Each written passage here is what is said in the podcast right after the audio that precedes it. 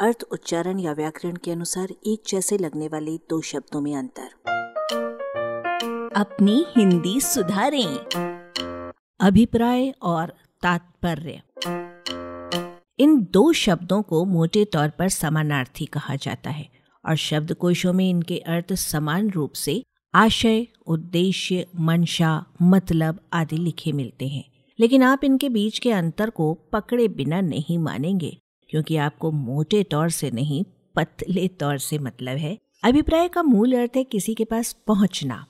इस शब्द में अभी और प्र उपसर्गों के आगे ई धातु है, जिसका मतलब गति है। जब आप किसी के सामने अपना अभिप्राय स्पष्ट करते हैं, तब आपकी इच्छा या कामना, आपकी राय, आपका विचार उस तक पहुँचता है। अभिप्राय से संबंधित अभिप्रेत शब्द को याद कीजिए। जिसका अर्थ जो अभिप्राय का विषय हो, चाहा हुआ है। अभिप्राय अंग्रेज़ी में पर्पस है इंटेंशन है तथा अभिप्रेत इंटेंडेड है। दूसरी ओर तात्पर्य अंग्रेज़ी में सम एंड सब्सटेंस है परपर्ट है। तात्पर्य के भीतर तत्पर है जिसका एक अर्थ उसके बाद आने वाला है।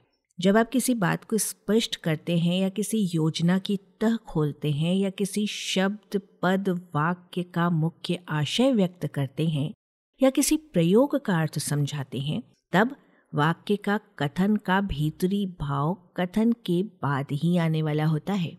अभिप्राय और तात्पर्य दोनों में आशय ऊपरी नहीं, कुछ न कुछ भीतरी होता है, जिसकी स्पष्टता अपेक्षित होती है। अभिप्राय प्राय व्यक्ति से संबंधित होता है, जबकि तात्पर्य वस्तु से संबंधित होता है। अभिप्राय वक्ता का आशय होता है, जबकि तात्पर्य बात का आशय होता है।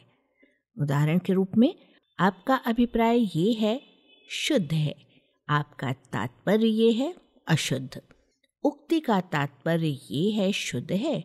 उक्ति का अभिप्राय ये है, अशुद्ध। तात्पर्य ये है कि आप मेरा अभिप्राय समझ गए होंगे। वाक्य सही है अभिप्राय ये है कि आप मेरा तात्पर्य समझ गए होंगे, वाक्य गलत है।